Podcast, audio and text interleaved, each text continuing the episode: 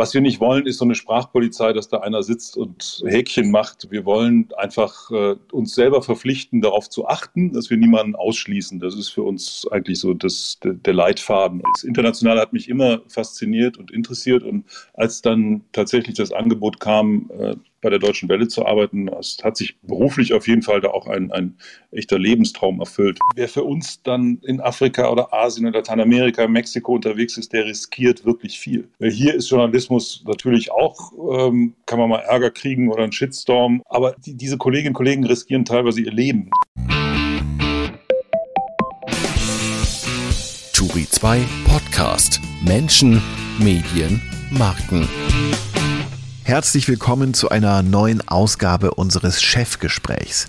Diesmal trifft Turi 2 Gründer Peter Turi auf Peter Limburg, der lange im Privatfernsehen gearbeitet hat und nun schon seit 2013 die Deutsche Welle, den vom Parlament finanzierten internationalen deutschen Sender als Intendant leitet. Eine knappe halbe Stunde lang dauert das Gespräch der beiden alten und hoffentlich weisen Männer. Aufgezeichnet haben wir es am 14. April April im Turi 2 Clubraum bei Clubhouse. Hier sind Peter und Peter. Ja, herzlich willkommen auch von mir, auch an dich. Hallo Peter. Hallo Peter, das klingt wie ein Volksmusik, du, aber gut. Peter und Peter, ja, so, äh, so 60 aufwärts, gell? Weil Kinder heißen gar nicht mehr Peter. Also ich kenne keine. Ist fast eine Generationenfrage. Boomer auf jeden Fall, die Peters, oder?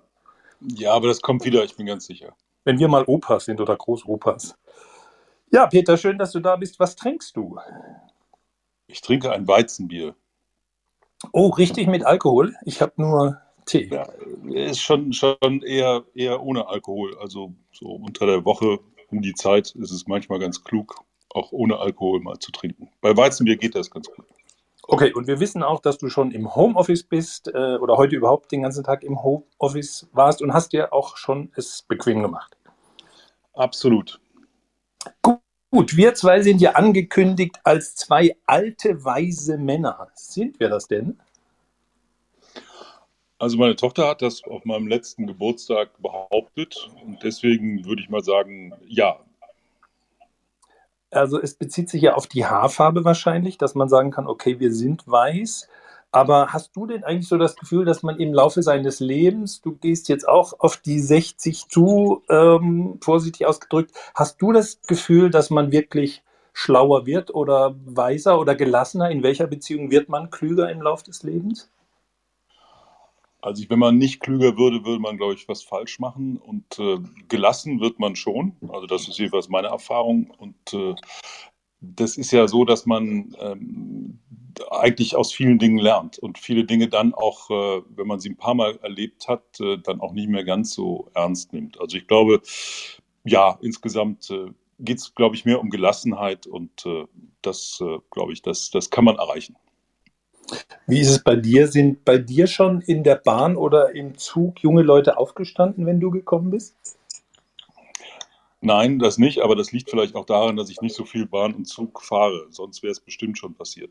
Okay, also ich glaube, wenn der Tag ist, dass das erste Mal jemand aufsteht, da werde ich, da kriege ich einen moralischen. Das ist mir noch nie passiert, Gott sei Dank. Ja, aber es ist Sag, auch nicht so schlimm. Ich glaube, es ist, dann hat man wenigstens einen Sitzplatz. Man muss es positiv sehen. das ist Pragmatismus. Wer duzt sich bei euch im Sender, Peter? Ähm, Gibt es Leute, die du duzt oder ist da ein Siezen? Wie ist das so, die Kultur? Ist gemischt. Also ich glaube, die Kolleginnen und Kollegen, da sind sehr viele, die sich untereinander duzen. Ähm, ich duze auch einige, aber nicht alle. Mit denen ich eng zusammenarbeite, die duze ich und mit denen ich nicht so eng zusammenarbeite, mit denen sieht ich mich nach wie vor. Also es ist gemischt. Wie wie hältst du das denn oder wie haltet ihr es im Sender mit dem Gender-Sternchen? Tut ihr komplett durchgendern? Macht jeder, wie er will?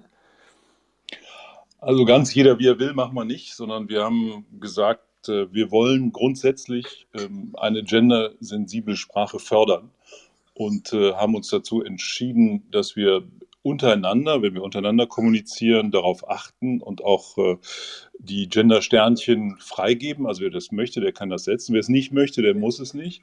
Aber was wir eben nicht wollen, ist, dass man nur von Kollegen spricht oder nur von Mitarbeitern oder nur von Journalisten, sondern dass wir da eben auch dann auch die feminine Form benutzen.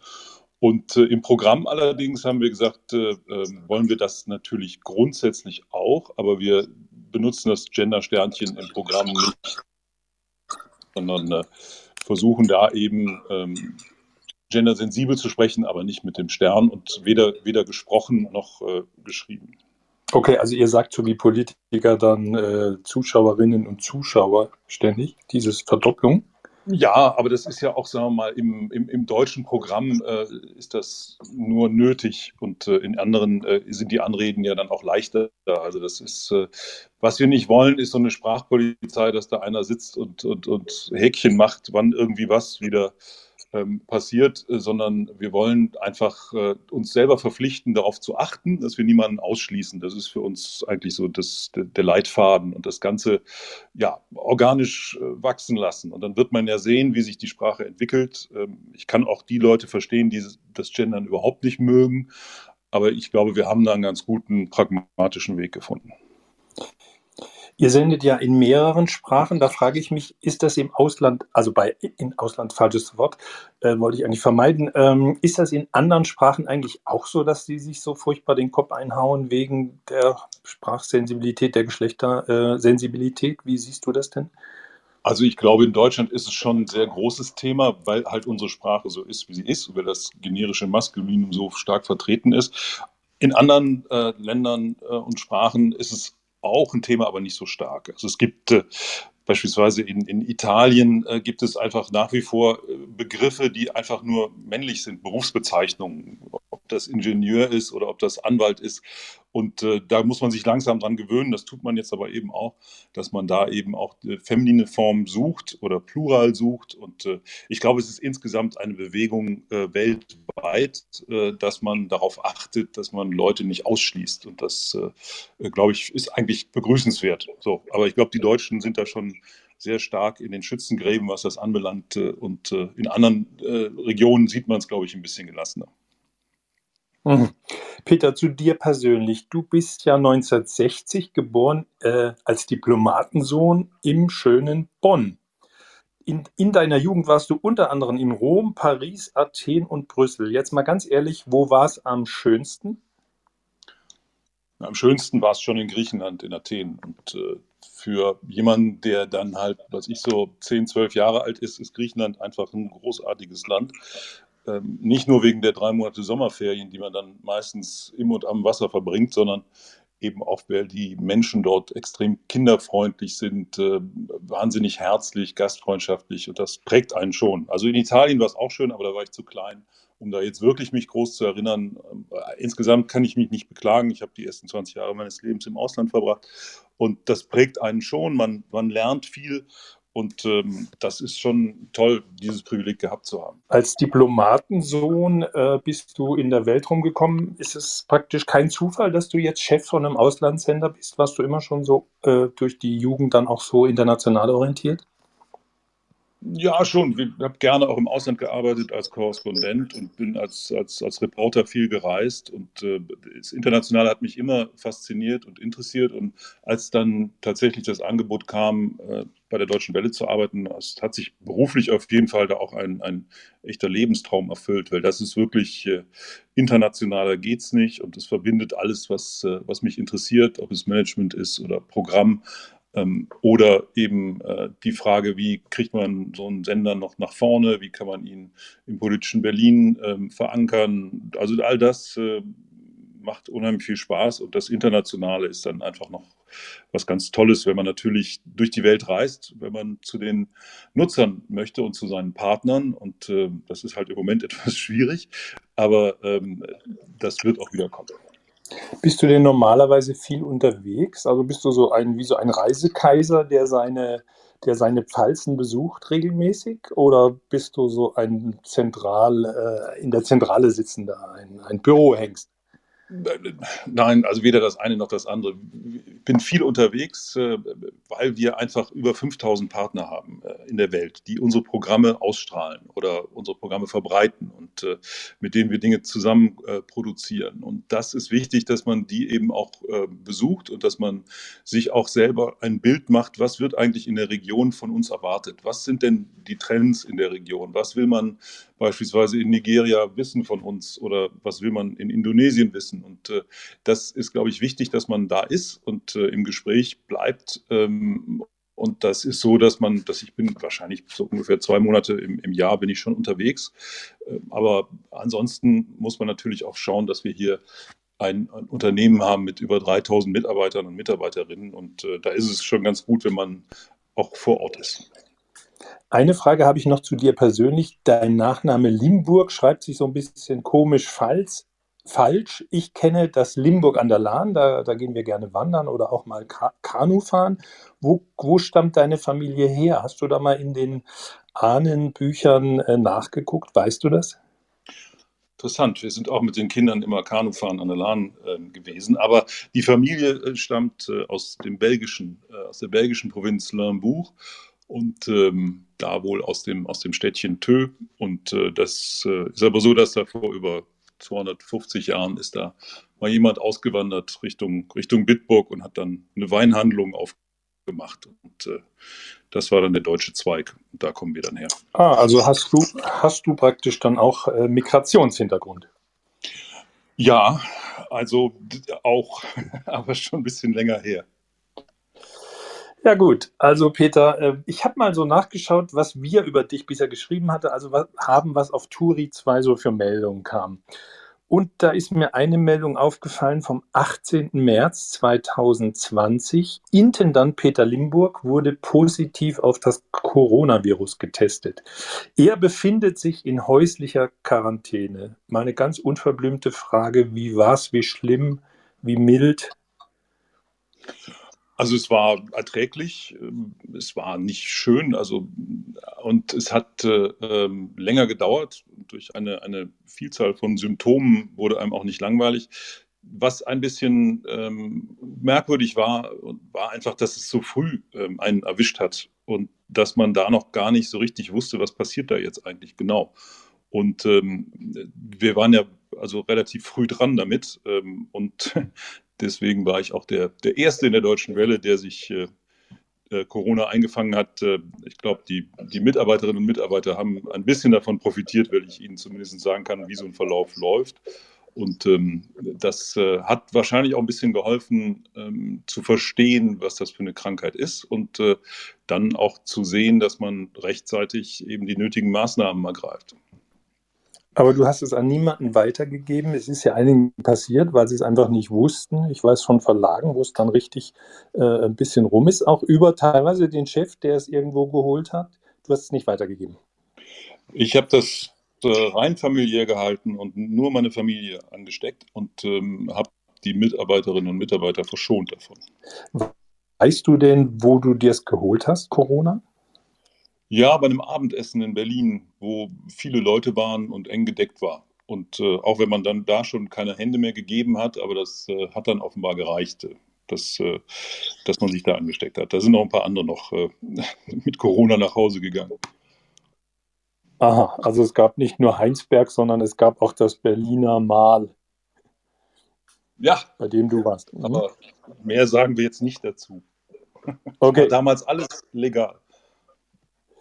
Ja, damals wusste man ja auch noch nicht so viel. Obwohl 13. März war, glaube ich, der Lockdown, aber nur von Schulen und so weiter. Ne? Ja, hat man sich ja auch vorher infiziert, meistens dann. Gut. Ja. Peter, du bist seit 2013 Intendant der Deutschen Welle, richtig?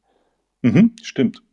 Und der wird ja immer gern der Auslandssender genannt. Erklär mal, warum, warum das so ist. Ja, das liegt daran, dass äh, im Deutschen Wellegesetz steht, dass wir der Auslandsrundfunk äh, Deutschlands sind. Und ähm, daher ähm, hat sich das so ein bisschen dann eingeprägt in, in der Vergangenheit. Und weil wir natürlich fürs Ausland senden, wir bezeichnen das jetzt uns selber nicht als Auslandssender, sondern, sondern als internationaler Sender weil die gerade in der Digitalität ja doch einfach die Grenzen zwischen In- und Ausland äh, stark verschwimmen. Und äh, daher bevorzugen wir selber den internationalen Titel als jetzt Auslandssender zu sehen. Ist auch ein bisschen ausgrenzend, aber. Mhm. Ted Turner hat bei CNN ja mal verboten, von Ausland zu sprechen, weil er gesagt hat, äh, die ganze Welt ist unser Feld. Ist das bei euch auch so, dass ihr sagt, unser Feld ist die Welt? Ja, unser Feld ist natürlich die Welt und wir sind überall vertreten und, äh, und haben Millionen von Nutzern und äh, mittlerweile eine enorme Reichweite. Aber ich glaube, bei uns ist es halt eine andere Situation, weil wir medienpolitisch natürlich schon darauf äh, und gerade auch die Landesrundfunkanstalten und die Medienpolitik darauf achtet, dass wir sozusagen international tätig sind äh, und die Landesrundfunkanstalten, die auch eine andere Finanzierung haben, eben national tätig sind. Mhm. Das Geburtsjahr der Deutschen Welle, ich habe gegoogelt, Wikipedia ist Jahr 1953. Das heißt, die Deutsche Welle ist noch ein bisschen älter als du und ich. Äh, darf man also nicht verwechseln äh, mit der neuen Deutschen Welle? Die neue Deutsche Welle, ähm, die hat sich auch, glaube ich, mittlerweile schon wieder erledigt. Also insofern sind wir dann doch langlebiger als die neue Deutsche Welle. Aber interessant, bei Google findet man dann immer wieder irgendwelche Reminiszenzen, weil dann halt da Deutsche und Welle steht. Und äh, auch bei der dritten Welle ähm, kann man immer gucken, wenn man uns googelt, bekommt man entweder die Neu neue deutsche Welle oder irgendwas Neues zum Infektionsgeschehen. Und eigentlich seid ihr auch die neue deutsche Welle, weil äh, in den 20er Jahren gab es in der Weimarer Republik eine, eine deutsche Welle GmbH. Äh, und das war sowas wie ein Vorläufer. Würdest du das auch so sehen? Ja, es gab natürlich das, was dann auch später der Reichsrundfunk war und sowas, aber wir sehen uns eigentlich da jetzt nicht in der Tradition, ähm, sondern wir haben 1953 angefangen, auch unter ganz anderer äh, Prämisse. Wir waren da schon eher die Stimme für die Deutschen im Ausland oder die Deutschsprachigen im Ausland. Das hat sich ja doch stark äh, verändert, äh, auf Kurzwelle angefangen mittlerweile eben auf Social Media, auf, äh, ähm, im Fernsehen, ähm, online, ähm, Radio, ähm, überall ähm, auf allen Plattformen zu finden und vor allen Dingen eben auch mit einer anderen Strategie. Wir haben viel stärker jetzt äh, die Fremdsprachen oder die, die Weltregionen äh, im, im, im Fokus und viel weniger die Deutschen im Ausland, weil die Deutschen im Ausland sich ja auch mittlerweile ähm, gut äh, versorgen ähm, über das Internet und ihre eigenen Inlandsmedien, die äh, fast überall erreichbar sind. Insofern hat sich die Strategie der Deutschen Welle auch gerade in den letzten Jahren, seitdem ich da bin, auch erheblich verändert. Wer ist denn jetzt eure Zielgruppe? Wie viele Menschen hören euch? wo sitzen die überall? Ja, sie hören uns nicht nur, sondern sie sehen uns ja auch. Wir haben ja vier Fernsehsender. Mhm und äh, produzieren enorm viele Videos ähm, äh, für Social Media.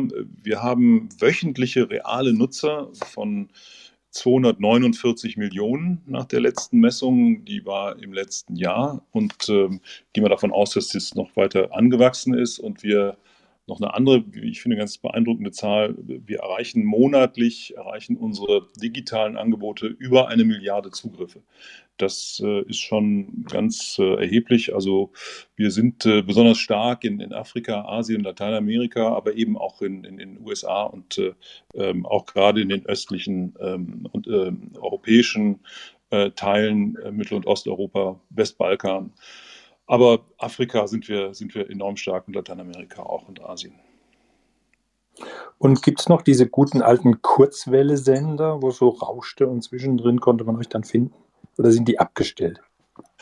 Also die sind, ähm, es gibt noch einige wenige, ähm, wo wir in, in, gerade in afrikanischen Sprachen noch ähm, Kurzwelle senden, aber das ist endlich. Das wird sicherlich auch äh, ähm, in den nächsten Jahren dann nicht mehr stattfinden, weil einfach die Endnutzer auch ähm, dann äh, nicht mehr da sind, weil die Kurzwelle ähm, produziert ja auch keine neuen Geräte ähm, als Empfänger und äh, das gibt dann noch ein paar noch viel ältere weise Männer, die diese äh, Geräte dann bei sich stehen haben, aber ähm, auch in unseren Zielregionen in Afrika ist Social Media auf dem, auf dem rasanten Vormarsch, äh, in Asien sowieso. Also das ist eine endliche ähm, Angelegenheit, aber es gibt es eben noch und das ist eben auch so ein bisschen die große ähm, Schwierigkeit, so eine Bandbreite von Kurzwelle bis TikTok ähm, ist natürlich schon ähm, aufwendig, das alles äh, ähm, eben mit Qualitätsinhalt zu, zu befüllen. Aber um auf die Frage zurückzukommen, Kurzwelle ähm, ist ein Auslaufmodell bei uns. Ja, wir haben gerade bei Turi 2 ein Buch über Social Media fertig gemacht, stellen da zwölf oder 13 Networks vor, die äh, journalistisch relevant sein können. Bedient ihr alles, was da so gibt oder beschränkt ihr euch auf einige? Wie, was ist für euch der wichtigste Übertragungsweg oder das wichtigste Social Network? Also ich denke, die meisten Reichweiten ähm, erzielen wir über Facebook und YouTube und äh, sind aber eben auch bei Instagram äh, mit einem sehr ähm, starken Wachstum unterwegs. Wir experimentieren auch mit TikTok und ähm, ähm, schauen, schauen was, was bei Twitch passiert. Ähm, also wir müssen einfach sehen, es nutzt nichts zu warten, äh, bis jemand uns irgendwo findet, sondern ähm, wir müssen dahin, wo die Nutzer sind. Und neben den ganzen ähm, Social ähm, Networks sind wir natürlich stark vertreten in der Welt über Partnersender. Das heißt, man muss es sich so vorstellen, wir haben Partnersender oder Plattformen. Das kann ein afrikanischer Nachrichtensender sein, der unsere äh, Produkte übernimmt äh, oder mit uns co-produziert oder eine marokkanische äh, Plattform, die ähm, Videos von uns einstellt ähm, das ist ganz vielfältig und äh, dafür haben wir einen Vertrieb, der sehr äh, umtriebig ist und ähm, unsere Videos und Inhalte und Texte ähm, und Radiobeiträge weltweit vertreibt. Und das ist ein interessantes Geschäft. Und wie viele Mitarbeiter habt ihr, Peter, und wo sitzen die? Also wir haben über 3300 äh, Mitarbeiter, feste und freie. Und äh, die sitzen hauptsächlich in Bonn und Berlin, ungefähr gleichmäßig verteilt. Aber wir haben auch äh, viele ähm, freie Mitarbeiter, beispielsweise in, Afrika haben wir über 250 äh, freie Korrespondenten, die dort für uns tätig sind, in anderen Teilen der Welt auch. Und wir sehen zu, dass wir zunehmend eben auch äh, mehr Leute ähm, in den Regionen beschäftigen, ähm, weil es uns einfach äh, hilft, wenn wir, ähm, wenn wir dort näher an den, an den Nutzern sind und äh, auch die Themen einfach anders äh, aufbereiten können. Das nennen wir regionalisieren, weil wir einfach festgestellt haben, äh, man kann die Welt nicht nur alleine von Berlin und von Bonn aus erklären, sondern man muss eben auch vor Ort sein, damit man weiß, was die, was die Hörer und Nutzer wollen. Mhm. Und was ist eure Hauptzielgruppe dann vor Ort? Menschen, die sich fürs Deutsch interessieren, also die sich für Deutschland interessieren aus irgendeinem Grund? Was ist das speziell an eurem Blickwinkel? Sag mal so, es erleichtert den Zugang zur deutschen Welle mit Sicherheit, wenn da ein Interesse an Deutschland ist. Ähm, wir haben ja, wir produzieren in mittlerweile 32 Sprachen und ähm, das heißt, äh, äh, wir müssen genau schauen, wer da, wer da wie in Frage kommt und haben natürlich auch eine, eine Kernzielgruppe, die ist äh, definiert zwischen 14 und 40 vom Alter her. Männlich, weiblich, möglichst ausgewogen und ähm, äh, meist auch urbaner, weil dort äh, einfach das Interesse größer ist und auch natürlich mehr Menschen sind. Äh, und ähm, der Bildungsgrad ist in der, in der Regel auch etwas höher. Wobei das heißt jetzt nicht, dass wir nur uns auf Studenten und, und, und Professoren ähm, sozusagen kaprizieren, sondern ähm, Bildungsgrad heißt, dass man, dass man, dass man sich überhaupt für, für, für die Welt interessiert. Das ist schon die erste Voraussetzung, ähm, dass man einen Auslandssender ähm, sich anschaut. Ansonsten trifft man uns natürlich, wie ich schon sagte, auf unseren Partnersendern ähm, und ähm, mit Programmen, ähm, wo man jetzt auf den ersten Blick wahrscheinlich gar nicht äh, mitbekommt, dass das jetzt ein Auslandssenderprodukt ist, aber das sieht man dann spätestens, wenn man dann unser Logo sieht. Das sind dann beispielsweise Sendungen wie ähm, Eco Afrika. Das ist ein Umweltmagazin, ähm, das wir ähm, mittlerweile bei 56 Fernsehsendern in Afrika in der Primetime laufen haben und was co-produziert wird mit afrikanischen Moderatoren. Und ähm, das ist viel Interesse daran an, an Themen jetzt nicht nur von Deutschland, wer jetzt hier Kanzlerkandidat wird oder nicht. Das wollen jetzt natürlich nicht, nicht alle auf der Welt unbedingt zwingend wissen. Aber die, die Themen, die auch in Deutschland wichtig sind und die für Deutschland stehen, wie zum Beispiel Umwelt, Menschenrechte, ähm, Minderheitenrechte. Ähm, das sind alles Themen, die, die sehr gut auch von uns abgedeckt werden und wo das Interesse auch sehr groß ist. Gibt es eigentlich Länder, in denen ihr nicht wohlgelitten seid, in denen man euch gar nicht haben will? Sagen wir mal so Nordkorea oder sowas? Ja, wenn es nur Nordkorea wäre, wäre es ja schön, aber es sind leider auch noch ein paar andere. Und äh, allen voran die, die Volksrepublik China und äh, die Kommunistische Partei Chinas äh, ist sehr erfolgreich leider darin, unsere Angebote auf Chinesisch, aber eben auch auf Englisch oder auf Deutsch zu blockieren. The Great Firewall ist da sehr effektiv. Da kommen wir sehr, sehr schwer rein. Das muss man, muss man klar sagen. Äh, Im Iran haben wir es äh, auch schwer. Auch da werden wir geblockt. Ähm, und äh, da ist es aber etwas leichter, mit Zensurumgehung äh, zu arbeiten. Und äh, da kommen wir dann eben auch an unsere Nutzer. Und ähm, natürlich haben wir auch Schwierigkeiten, ähm, nicht vergleichbar mit Iran oder China, aber es ist auch nicht so einfach äh, in Russland oder es ist auch nicht so einfach in der Türkei, ähm, weil dort einfach das politische Klima gegenüber Auslandsjournalismus äh, nicht besonders gut ist. Und äh, also wir haben ähm, viele Länder, die natürlich ähm, ähm, uns, uns mit großem äh, Wohlwollen empfangen und froh sind, dass, dass, wir, dass wir da sind. Aber es gibt auch ein paar, die ähm, jetzt äh, auch äh, aktiv dann gegen uns arbeiten, ja. Mhm. Ich will mal daran erinnern, dass in fünf Minuten die Hälfte unserer Sendezeit erreicht ist und dass diejenigen, die jetzt hier zuhören, durchaus nicht nur zuhören müssen, äh, sondern gerne auch mal aufzeigen, damit ich dann in drei bis fünf Minuten, also gegen halb, sie auch dran nehmen kann. Also zeigt gerne schon mal auf, wenn ihr gleich die Chance nutzen wollt, um Peter Limburg, den Intendanten der Deutschen Welle, hier mal eine Frage zu stellen. Bis dahin frage ich dich, Peter, noch was. Wer finanziert euch eigentlich? Du und die ganzen Zuhörer und Zuhörerinnen, die Steuern zahlen. Also insofern vielen Dank schon mal. Ähm, das macht der ähm, deutsche Steuerzahler. Wir werden über den Bundeshaushalt finanziert. Ähm, das heißt, äh, und äh, die Rechtsaufsicht hat äh, die Staatsministerin für Kultur und Medien und da wird auch der Haushalt drüber ausgeschüttet, wobei wir aber völlig unabhängig sind, weil wir eine öffentlich-rechtliche Anstalt sind mit Rundfunkrat und Verwaltungsrat. Also wir müssen nicht äh, das äh, machen, was die Regierung will und würden das auch nicht tun, sondern wir werden aus dem Bundeshaushalt finanziert und das äh, Parlament und die Haushälter beschließen das jedes Jahr.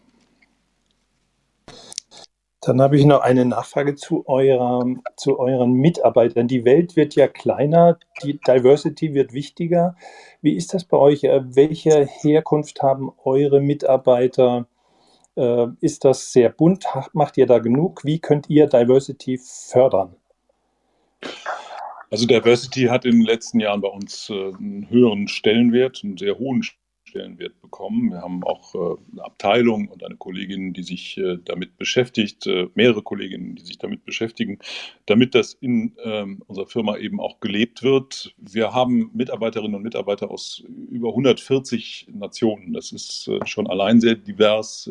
Alle Weltreligionen sind vertreten. Ähm, wir haben, ähm, glaube ich, ein sehr ausgewogenes Verhältnis beim bei, bei, bei dem Verhältnis Männer und Frauen, ähm, auch in Spitzenpositionen. Das Top-Management bei uns ist 50-50 und äh, darauf sind wir alle auch sehr, sehr stolz und sehr froh darüber, dass wir das so haben.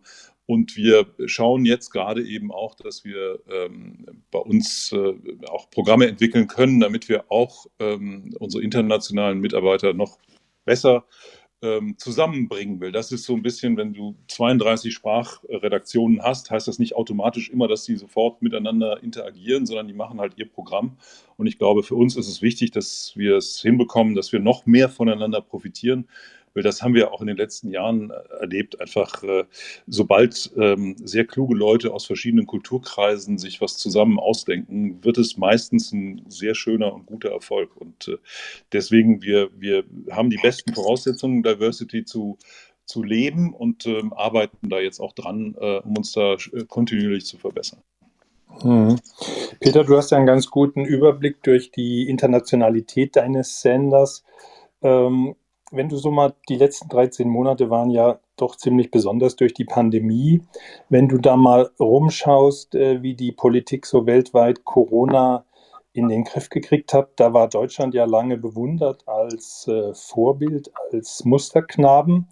eigentlich kannst du was sagen, wie jetzt im Ausland die Performance der Politik in Deutschland gesehen wird. Du bist ja Diplomatensohn, aber vielleicht kannst du trotzdem was sagen dazu. Naja, ich glaube, das ist äh, ähm, in der Tat, am Anfang war, waren wir sozusagen äh, die, die Corona-Weltmeister. Ähm, das hat sich jetzt äh, ähm, relativiert. Und ähm, ich glaube schon, dass äh, viele, viele damit Verwunderung drauf schauen und äh, nicht unbedingt den Ansatz verstehen, dass man, wenn man selber Impfstoffe äh, im Land produziert, am Ende nicht genug hat. Ähm, ich glaube aber, das ist auch, hängt damit zusammen, dass dieser Gedanke der, der deutschen Politik, das europäisch zu machen, jetzt nicht überall so äh, sofort aufgegriffen wird.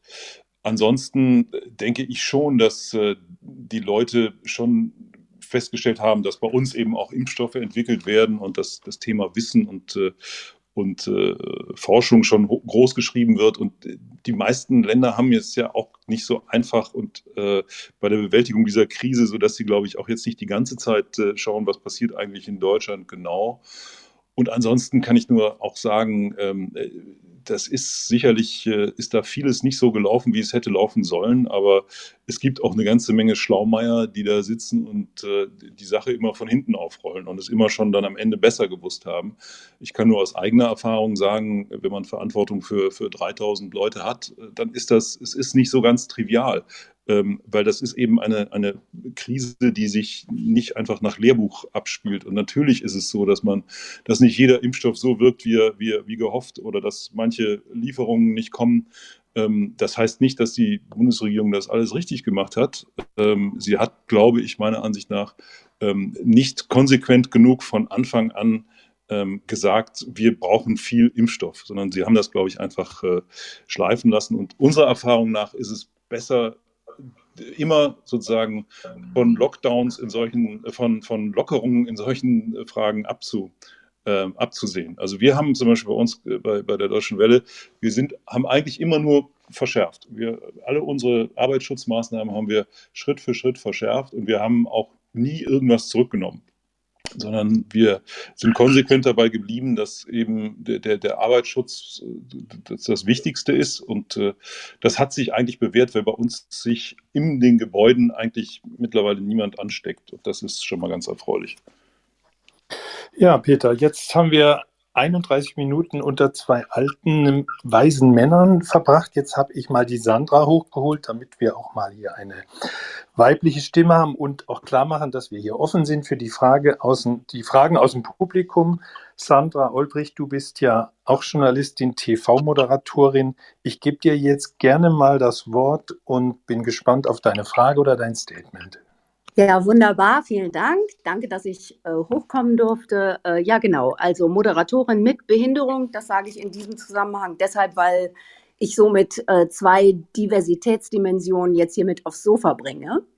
Und bei dem Thema Diversität äh, habe ich gerade sehr interessiert zugehört. Und ähm, für mich ist das natürlich, oder ich sage mal, in, in der deutschen Medienlandschaft ist das Thema Diversität ja leider immer noch ein großes Ressourcenthema vor allem. Und mich würde ähm, interessieren die Frage an Peter Limburg, äh, welche Ressourcen die Deutsche Welle genau dafür bereitstellt, um dieses Thema auch wirklich intersektional voranzubringen. Und damit meine ich nicht nur äh, Menschen mit Migrationshintergrund, verschiedenen Kulturen, sondern auch einen eine Generationendiversität, behinderte Menschen, Ost-West.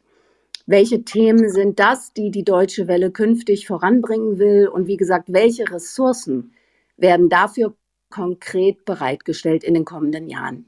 Danke. Also wir haben natürlich, was ich auch gerade gesagt habe, das Diversity Management eingeführt. Das hat damit zu tun, dass man natürlich äh, personelle Ressourcen schafft, die dafür ähm, sich, sich äh, im, im, Unternehmen eben umtun. Wir äh, investieren auch in Programme zum Thema Diversität. Wir haben extra einen, ähm, einen Council bei uns äh, in der Chefredaktion, die sich mit dem Thema Diversität im Programm beschäftigen will. Das ist auch ganz wichtig, dass wir eben das Thema Diversität zwar auch im Unternehmen leben, aber natürlich auch Diversity-Themen und dazu gehören natürlich auch Menschen mit Behinderung im Programm auch verankern. Und äh, ansonsten sehen wir jetzt, haben wir gerade auch eine, eine, ähm, eine Vereinbarung, äh, eine Dienstvereinbarung mit den Personalräten nochmal noch mal beschlossen, dass wir uns selber verpflichten, ähm, die gesetzlich vorgegebenen ähm, Prozentzahlen äh, für Menschen mit Behinderungen, die bei uns arbeiten, nochmal zu erhöhen und haben gesagt, wir wollen ein Ziel von uns, ist es acht Prozent äh, der Belegschaft zu erreichen. Das ist ein Ziel erstmal, das ist äh, sicherlich nicht äh, von heute auf morgen machbar, aber wir, uns ist klar, dass wir ähm, auch beim Thema Barrierefreiheit auch noch immer viel zu tun haben. Es ist aber ein Thema mit hohem Stellenwert und wir sind uns klar darüber, dass das nicht etwas ist, was wir, was wir so einfach äh, ähm, unter den Tisch äh, kehren können und wollen. Hm, da, da, da, möchte ich ganz kurz nur noch einmal nachhaken. Ja. Und zwar das eine sind ja Zielvereinbarungen und Selbstverpflichtungen. Mich würde jetzt nochmal konkret interessieren, inwieweit hat das äh, einen Niederschlag in Budgetverhandlungen? Das hat seinen Niederschlag. Allein wenn man Barrierefreiheit natürlich äh, äh, im Programm beispielsweise macht, äh, Untertitelung etc., das muss man im Budget verankern, ähm, das muss man hinterlegen. Äh, wenn wir sagen, wir müssen weitere Umbauten machen, damit äh, Kolleginnen und Kollegen mit Behinderungen es leichter haben, dann hat das Budget Auswirkungen. Also das ist schon etwas, was äh, bei uns in den Budgetverhandlungen auch von unserer Verwaltungsdirektorin ähm, absolut ernst genommen wird und äh, das äh, steht bei uns äh, ähm, auch in den Budgets drin, dass wir sowas äh, eben fördern. Sandra, wenn deine Fragen damit beantwortet sind, du blinkst oder sprichst nicht mehr, dann sage ich nochmal in die Runde. Ist okay für dich? Alles ja, viel, ja, vielen Dank. Danke. Dankeschön. Äh, dann frage ich nochmal in die Runde. Äh, sag's nochmal, wir haben hier Zeit äh, und Raum, um äh, Peter Limburg, den Intendant der, der Deutschen Welle, zu fragen. Äh, hebt ruhig eure Hand. Auf die Bühne geholt vor einer, äh, vor ein paar Minuten habe ich schon den Gamal. Ähm, Gamal, ich gebe dir das Mikrofon frei, damit du deine Frage oder dein Statement bringen kannst. Ja, danke Peter und äh, danke auch Peter. Äh, ich habe einen Kommentar und eine Frage. Kommentar äh, oder Feedback ist, ich war international tätig in verschiedenen Kontinenten und als ich in Lateinamerika war, war eigentlich äh, die deutsche Welle eine der sehr, sehr wenigen Brücken, die ich hatte zu Europa Europa und internationales Geschehen, muss ich ganz, ganz ehrlich sagen, weil dort auf dieser Seite der Welt äh, herrscht irgendwie so Amerika-lastige äh, Landschaft in, im Fernsehen, äh, sei das Lateinamerika, also Süd- oder Nordamerika, und man kriegt nicht viel mit, was auf der anderen Seite des äh, Teiches dann äh, passiert. Also das ist mein Kommentar oder Feedback. War eine, wirklich für uns sehr wichtig, die Deutsche Welle da, damals. Ähm, meine Frage an Peter ist ähm, bezüglich Sprachen. Es ist äh, uns aufgefallen, äh, dass wir, egal wo wir sind, äh, haben wir die Deutsche Welle in Landessprache. Also im Moment bin ich in in äh, Kairo wohnhaft. Äh, da haben wir Deutsche Welle in Arabisch und dann in Englisch. Ähm, meine Frage, vielleicht auch in Klammer Wunsch, äh, ich hätte mir gewünscht eigentlich, dass es Arabisch und Deutsch zum Beispiel äh, läuft, so dass wir auch die, äh, die Brücke und die Verbindung zur Sprache äh, auch herstellen, dass die Kinder auch, äh, heutzutage brauchen die das nicht über Fernseher, aber generell, dass man, dass man auch äh, mit dem Deutschen dann auch ein Stück weit mit der Kultur weiter äh, näher bleibt. Äh, und, und die Frage ist, warum eigentlich Englisch? Ich weiß, dass es internationale Sprache ist, aber was in der Strategie von Deutsche Welle in Ägypten in Englisch auszustrahlen und nicht in Deutsch? Also wir haben einfach die, die Erkenntnis gewonnen, dass äh, unser, unser, deutscher, unser deutsches Fernsehangebot ähm, in den letzten Jahren, im letzten Jahrzehnt einfach äh, sehr viel weniger genutzt wird. Es ist nach wie vor vorhanden. Es gibt es auch über Satellit. Ich kann jetzt die Verbreitungssituation in Kairo nicht einschätzen, aber ähm, wir haben natürlich auch das deutsche Angebot äh, weltweit gestreamt. Also ähm, wenn du deine Kinder ähm, äh, was Gutes tun willst, dann kannst du sie auch vors iPad setzen und ähm, dann über WLAN das deutsche Programm ähm, empfangen oder über das Smart TV. Das geht auch. Aber über den Satelliten ähm, haben wir einfach festgestellt, dass die, äh, das englische Programm sehr viel stärker genutzt wird, weil es eben auch die Sprache von, von, von die internationale Sprache Nummer eins ist und ähm, deswegen ähm, ist äh, das deutsche Fernsehenprogramm ähm, nicht mehr so stark äh, verbreitet auf der Welt, aber ähm, über, über Online und äh, ähm, WLAN, äh, sprich Smart TV, in jedem Fall erreichbar. Gar mal für dich okay. Äh, dann habe ich jetzt auf die Bühne geholt den George, glaube ich, oder Georg. Äh, du bist Radioexperte ergreife das Wort, du hast das Wort. Okay, Radioexperte weiß ich nicht, ob ich Radioexperte bin. Ähm, ich äh, hatte da mal eine Frage und zwar es sind ja sehr viele Radioprogramme so in den über die Jahre hinweg so ein bisschen eingestellt worden. Also es gab ja zum Beispiel auch mal das englische Radioprogramm, es gab Deutsche Welle Musik, was im Übrigen kaum jemand kennt. Ähm, es gab äh, sämtliche Sprachen im Radio. Also Deutsche Welle Musik finde ich irgendwie sehr schade, dass es eingestellt worden ist. Mich würde aber mal so ein bisschen interessieren, ist denn das Radio so wenig wert, dass die Programme alle eingestellt werden? Vor allen Dingen Deutsche Welle Musik. Ich meine, was war denn da? Das hätte mich mal interessiert. Dankeschön. Ja, das äh, ähm, lag daran, dass äh, Anfang der 2000er in, äh, ähm, in Deutschland, sagen wir, der Stellenwert der deutschen Welle nicht besonders hoch war in der Politik. Und äh, mein Vorgänger äh, und, und die Kolleginnen und Kollegen damals äh, plötzlich 50 Millionen Euro einsparen mussten.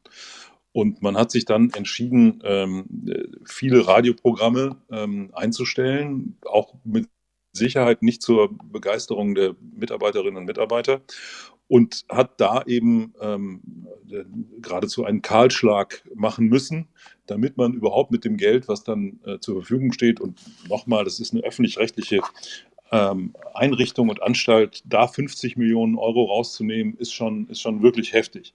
Und ähm, deswegen ähm, hat man damals beim Radio extrem gespart und hat es dann auch nicht wieder aufgebaut.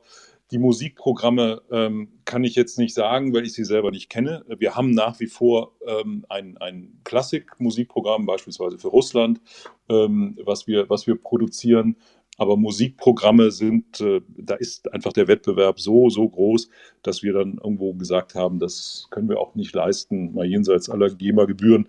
Und ähm, das äh, hoffe ich, dass das äh, als Auskunft jetzt erstmal reicht. Radio ist aber nach wie vor, damit ist klar, ist für uns wichtig und äh, wir erreichen auch wieder zunehmend Menschen damit. Wir haben auch unsere Radiohörerschaft äh, in den letzten ähm, beiden Jahren nochmal steigern können und äh, bleiben auch im Radio vertreten, aber eben nicht mit einem eigenen 24-Stunden-Radioangebot, sondern mit äh, Radioangeboten, die ähm, entweder ähm, über Kurzwelle noch ausgestrahlt werden, was immer weniger wird, aber eben doch sehr stark über andere Partner in den Regionen selber. Okay, vielen Dank. Gut, dann äh, schließe ich jetzt die Liste derer, die was fragen, weil wir langsam äh, auf die Zielgerade kommen. Wir haben noch eine Viertelstunde. Ich frage aber den Badbold.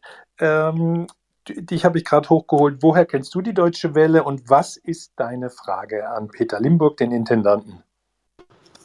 Ja, guten Abend. Äh, ich heiße Badbold, ich komme aus der Mongolei.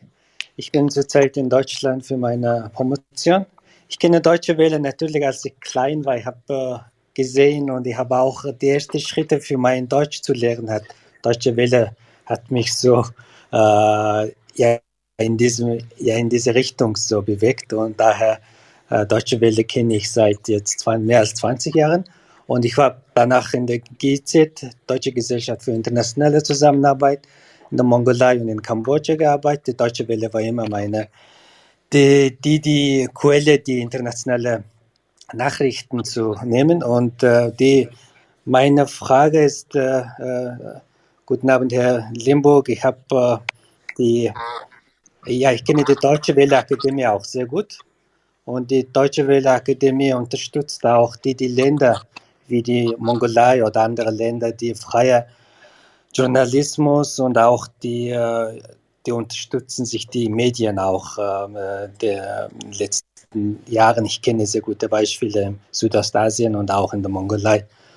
Und äh, ich habe aber letztens viel gehört, die mit der Kürzung äh, der Projekte werden äh, nicht mehr so lange oder es wird auch weniger Aktivitäten in der internationalen äh, Medienunterstützung wird geben. Äh, warum liegt das? Ist das äh, von der Bundesregierung Finanzierungssache oder äh, also erstmal, erstmal freue ich mich, dass äh, die Deutsche Welle Sprachkurse so erfolgreich sind und äh, ähm, vielen Dank auch für das Interesse. Die Deutsche Welle ähm, Akademie ist in der Tat ein, eine tolle Institution, die ähm, in, in, sehr vielen Ländern der Welt äh, Programme durchführt. Ich kann jetzt nicht explizit sagen, äh, was die Mongolei anbetrifft. Das weiß ich einfach jetzt nicht aus dem Kopf, äh, wie weit wir da jetzt im Moment äh, vertreten sind, äh, im, respektive ob wir da jetzt weniger machen oder, oder mehr. Es liegt in der Tat nicht in unseren Händen alleine, sondern ähm, wir machen Projektförderung, ähm, wie Sie richtig gesagt haben, und äh, das heißt, wir müssen immer jemanden haben, der das bezahlt. Und es kann dann sein, dass äh, äh, die Europäische Union oder das äh, ähm, Bundesministerium für wirtschaftliche Zusammenarbeit dann ähm, das Land weniger priorisiert und dadurch zu, zu, zu, etwas weniger gemacht wird. Insgesamt muss man sagen, dass der äh, Etat der Deutschen Welle Akademie in den letzten Jahren sich, sich verdoppelt hat. Äh, wir sind, äh, machen Projekte für, für über 40 Millionen Euro jedes Jahr und ähm, sind äh, also da nochmal sehr stark gewachsen. Also insgesamt hat man das Thema Medienentwicklung und ähm, äh, Journalistenschulungen und eben aber auch Media Literacy ähm, nimmt man sehr ernst, äh, habe ich das Gefühl, auch äh, in Deutschland. Und wir sind, wie gesagt, da sehr gewachsen und wollen das auch gerne weitermachen. Gut, ich habe jetzt doch noch jemand auf die Bühne geholt. Ich werde dann die letzte Schleife ein bisschen kürzer machen bei mir. Äh, Sarah, äh, du bist hier in deinem, äh, in deinem Foto zu erkennen mit einem French Horn und äh, arbeitest oder, oder bist tätig bei der Berliner Philharmonie. Erzähl mal kurz und, und sag uns auch, was äh, du Peter Limburg fragen willst. Hallo, hallo alle. Danke, dass ich jetzt äh, Hallo sagen darf. Ich wollte eigentlich nur Peter Hallo sagen und äh, danke ihm für alles, was er macht, weil ich bin selber für Peter in der klassisch, klassischen Musikbranche ähm, tätig und ähm, ich bin einfach so dankbar, dass es Deutsche Welle gibt und dass wir so viele Leute erreichen auf, den, auf der ganzen Welt mit diesem diese, mit so vielen Sprachen und so viele tolle Themen. Und äh, ja, ich bin neu zu Clubhouse und wollte einfach nur mal kurz Hallo sagen. Hallo Peter. Hallo Sarah, ich bin begeistert, dass sozusagen wir hier sozusagen dein, dein Einstandsthema sind. Großartig und Sarah ist die Hornistin ähm, bei den äh, Berliner Philharmonikern und äh, macht wunderbare Filme auch mit uns und äh, ist, ist wirklich äh, eine, eine Bereicherung für uns und hat kürzlich noch einen tollen Beethoven-Film zum Beethoven-Jubiläum mit uns gemacht. Also toll, dass du da bist, Sarah. Ja, danke für dieses schönes Gespräch und ähm, ja, bis bald auf Clubhouse. Danke. Ja, vielen Dank, äh, Sarah dann äh, würde ich sagen, vielen Dank, ihr vier, die ihr, fünf waren sie insgesamt, die Fragen gestellt haben. Jetzt machen wir die letzte Runde, Peter, noch. Wir zwei, ihr dürft aber auf der Bühne bleiben. Ähm, Peter, dieses Gespräch heißt ja Chefgespräch oder wenn Frauen dabei sind, Chefin-Gespräch. Und da haben wir immer fünf Standardfragen an den Chef, an die Chefin. Und ich fange an, du solltest die möglichst kurz beantworten, aber es darf auch mehr als ein Satz sein erste Frage an dich. Wann hast du das erste Mal gemerkt, die Sache hier läuft besser, wenn ich sie selbst in die Hand nehme? Naja, ich bin ja anders äh, als vielleicht andere in die, in die Chefposition von außen gekommen. Das heißt, äh, automatisch äh, ähm, habe ich erstmal auch gedacht, dass es wahrscheinlich besser läuft, wenn ich das mache. Aber ich habe, ähm, glaube ich, einfach äh, Zeit gehabt, bevor ich angefangen habe, mich wirklich mit der Welle intensiv zu beschäftigen. Ich habe mit ganz vielen Leuten, interessanten und klugen Leuten vorher gesprochen und mit ihnen debattiert, was soll eigentlich eine deutsche Welle leisten und wofür ist sie eigentlich da. Und ich glaube, das hat mir geholfen, die Strategie nochmal eben zu schärfen und auch zu verändern. Das, glaube ich, hat geholfen. Mhm. Und was war dein schlimmster Anfängerfehler als Chef? Also als Chef bei der Deutschen Welle war der Anfängerfehler, dass ich dachte, ja super, man kann ja auch mit vielen Mitarbeitern dann eben Brainstormings machen, was wir denn so verändern wollten. Und äh, das wurde dann aber sehr schnell, wenn man einen nicht kennt ähm, und äh, jemand fängt an, Brainstorming zu machen, ähm, wurde dann daraus, ah, der Intendant will. Und es ging gar nicht mehr darum, dass ich ja eigentlich nur mal gesagt habe, man könnte es eigentlich auch so machen oder was meint ihr, sondern dann wird das dann immer sehr stark interpretiert. Deswegen, ich habe mit Brainstormings in größeren Runden dann erstmal erstmal dann aufgehört. Okay, und was ist dein Rezept gegen Druck, Stress und Frust? Also man könnte natürlich sagen, sowas gibt es bei uns nicht, aber das wäre natürlich jetzt auch äh, nicht, nicht. nicht, wahr. ähm, aber ich kann eigentlich persönlich immer gut abschalten. Ich habe äh, immer gelernt, äh, wenn ich zu Hause bin, lasse ich das alles, was da so ist, äh, möglichst liegen. Ansonsten gehe ich ins Museum, höre Musik, spiele Computer oder gucke Fußball. Also oder unterhalte mich noch am allerbesten mit meiner Familie und äh, dann komme ich eigentlich ganz gut äh, so über die Runden. Mhm. Und was lässt dich gelegentlich mal verzweifeln? Oh Gott, äh, ich neige auch nicht dazu zu verzweifeln, aber, aber so gesehen verzweifeln kann man an diesem Trend zum Postfaktischen, finde ich. Dass es äh, Auseinandersetzungen politischer Art oder auch manchmal ähm, im Unternehmen gibt, wo Fakten dann keine Rolle mehr spielen, sondern nur mehr Befindlichkeiten oder gefühlte Fakten und ähm, äh, Ideologie. Und ich glaube, das ist so ein bisschen das, wo man sich dann fragt, Freunde, wir sind Journalisten alle, wir haben eigentlich gelernt, dass wir faktenbasiert arbeiten. Dann wäre es doch ganz gut, wenn man das dann auch eben sonst äh, umsetzen würde. Da hätte ich jetzt gerne mal ein Beispiel, Peter. Was meinst du da konkret? Naja, es ist schon so, dass man, dass man, ähm, ich meine jetzt hauptsächlich im, im, im, politischen Dialog. Ich meine, das ist vom Corona-Leugner bis zu, bis zu jemand, der findet aber, dass, äh, ähm, dass er ungerecht behandelt wird. Und dann gibt es, weiß was, wenn der Mitarbeiter sagt, ich kriege zu wenig Schichten und dann prüft man das alles nach und sagt dann, Nein, wir haben es festgestellt, ist nicht, aber der hat, ja, aber ich, ich habe den Eindruck, ich bekomme weniger. Und das sind so diese Sachen, wo man dann natürlich sagt, wir, wir prüfen das alles, wir machen das alles und wo dann sehr schnell, sagen wir mal, das Faktische verlassen wird und ähm, dann eben das Ganze auf so, einer, auf so einer Gefühlsebene passiert und mit der man sehr schwer dann umgehen kann. Mhm. Und was macht dir Mut?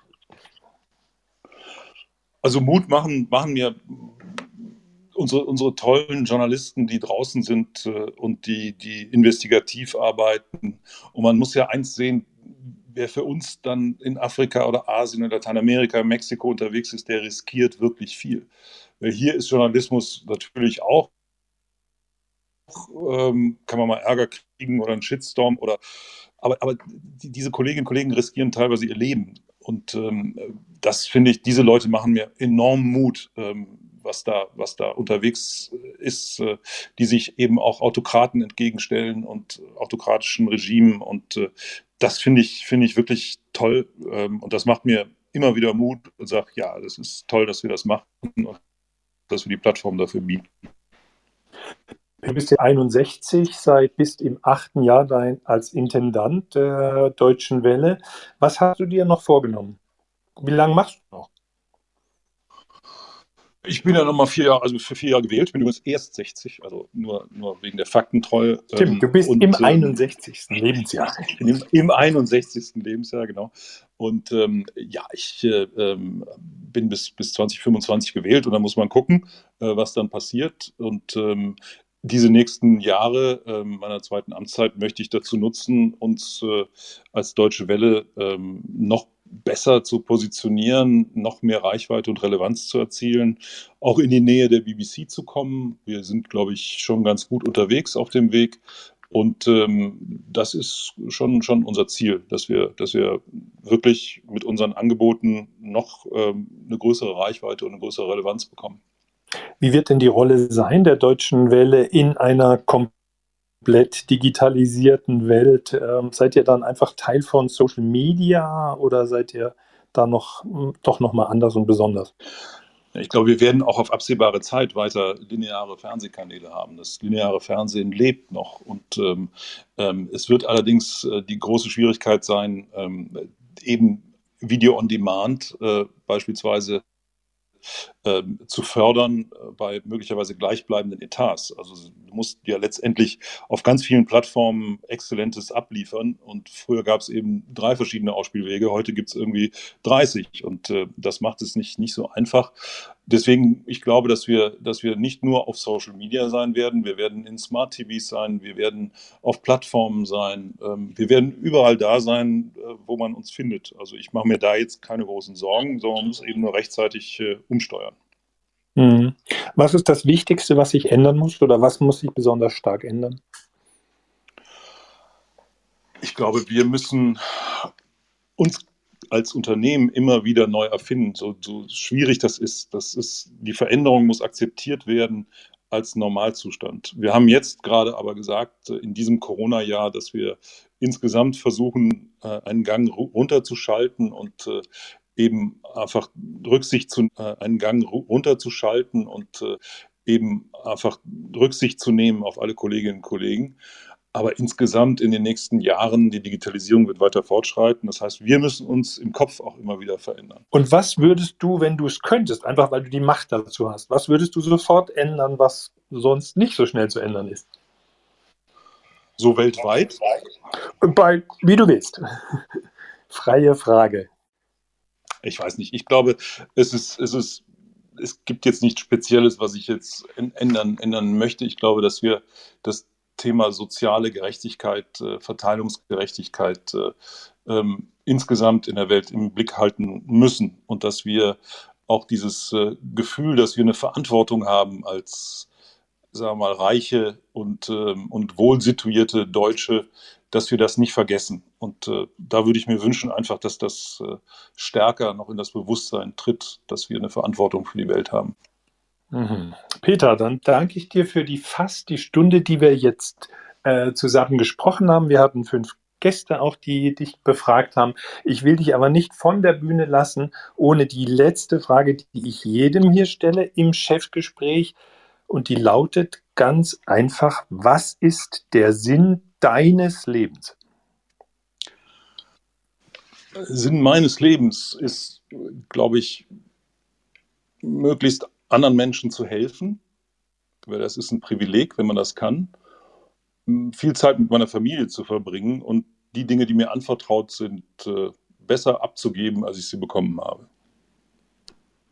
Peter, danke für dieses Schlusswort und ich gebe das allerletzte Wort an Melanie, damit sie diesen Podcast abmoderiert und wir alle schön nach Hause oder zum Abendessenstisch oder zur Ehefrau oder wo immer wir hingehen, uns äh, dann äh, verabschieden können. Melanie.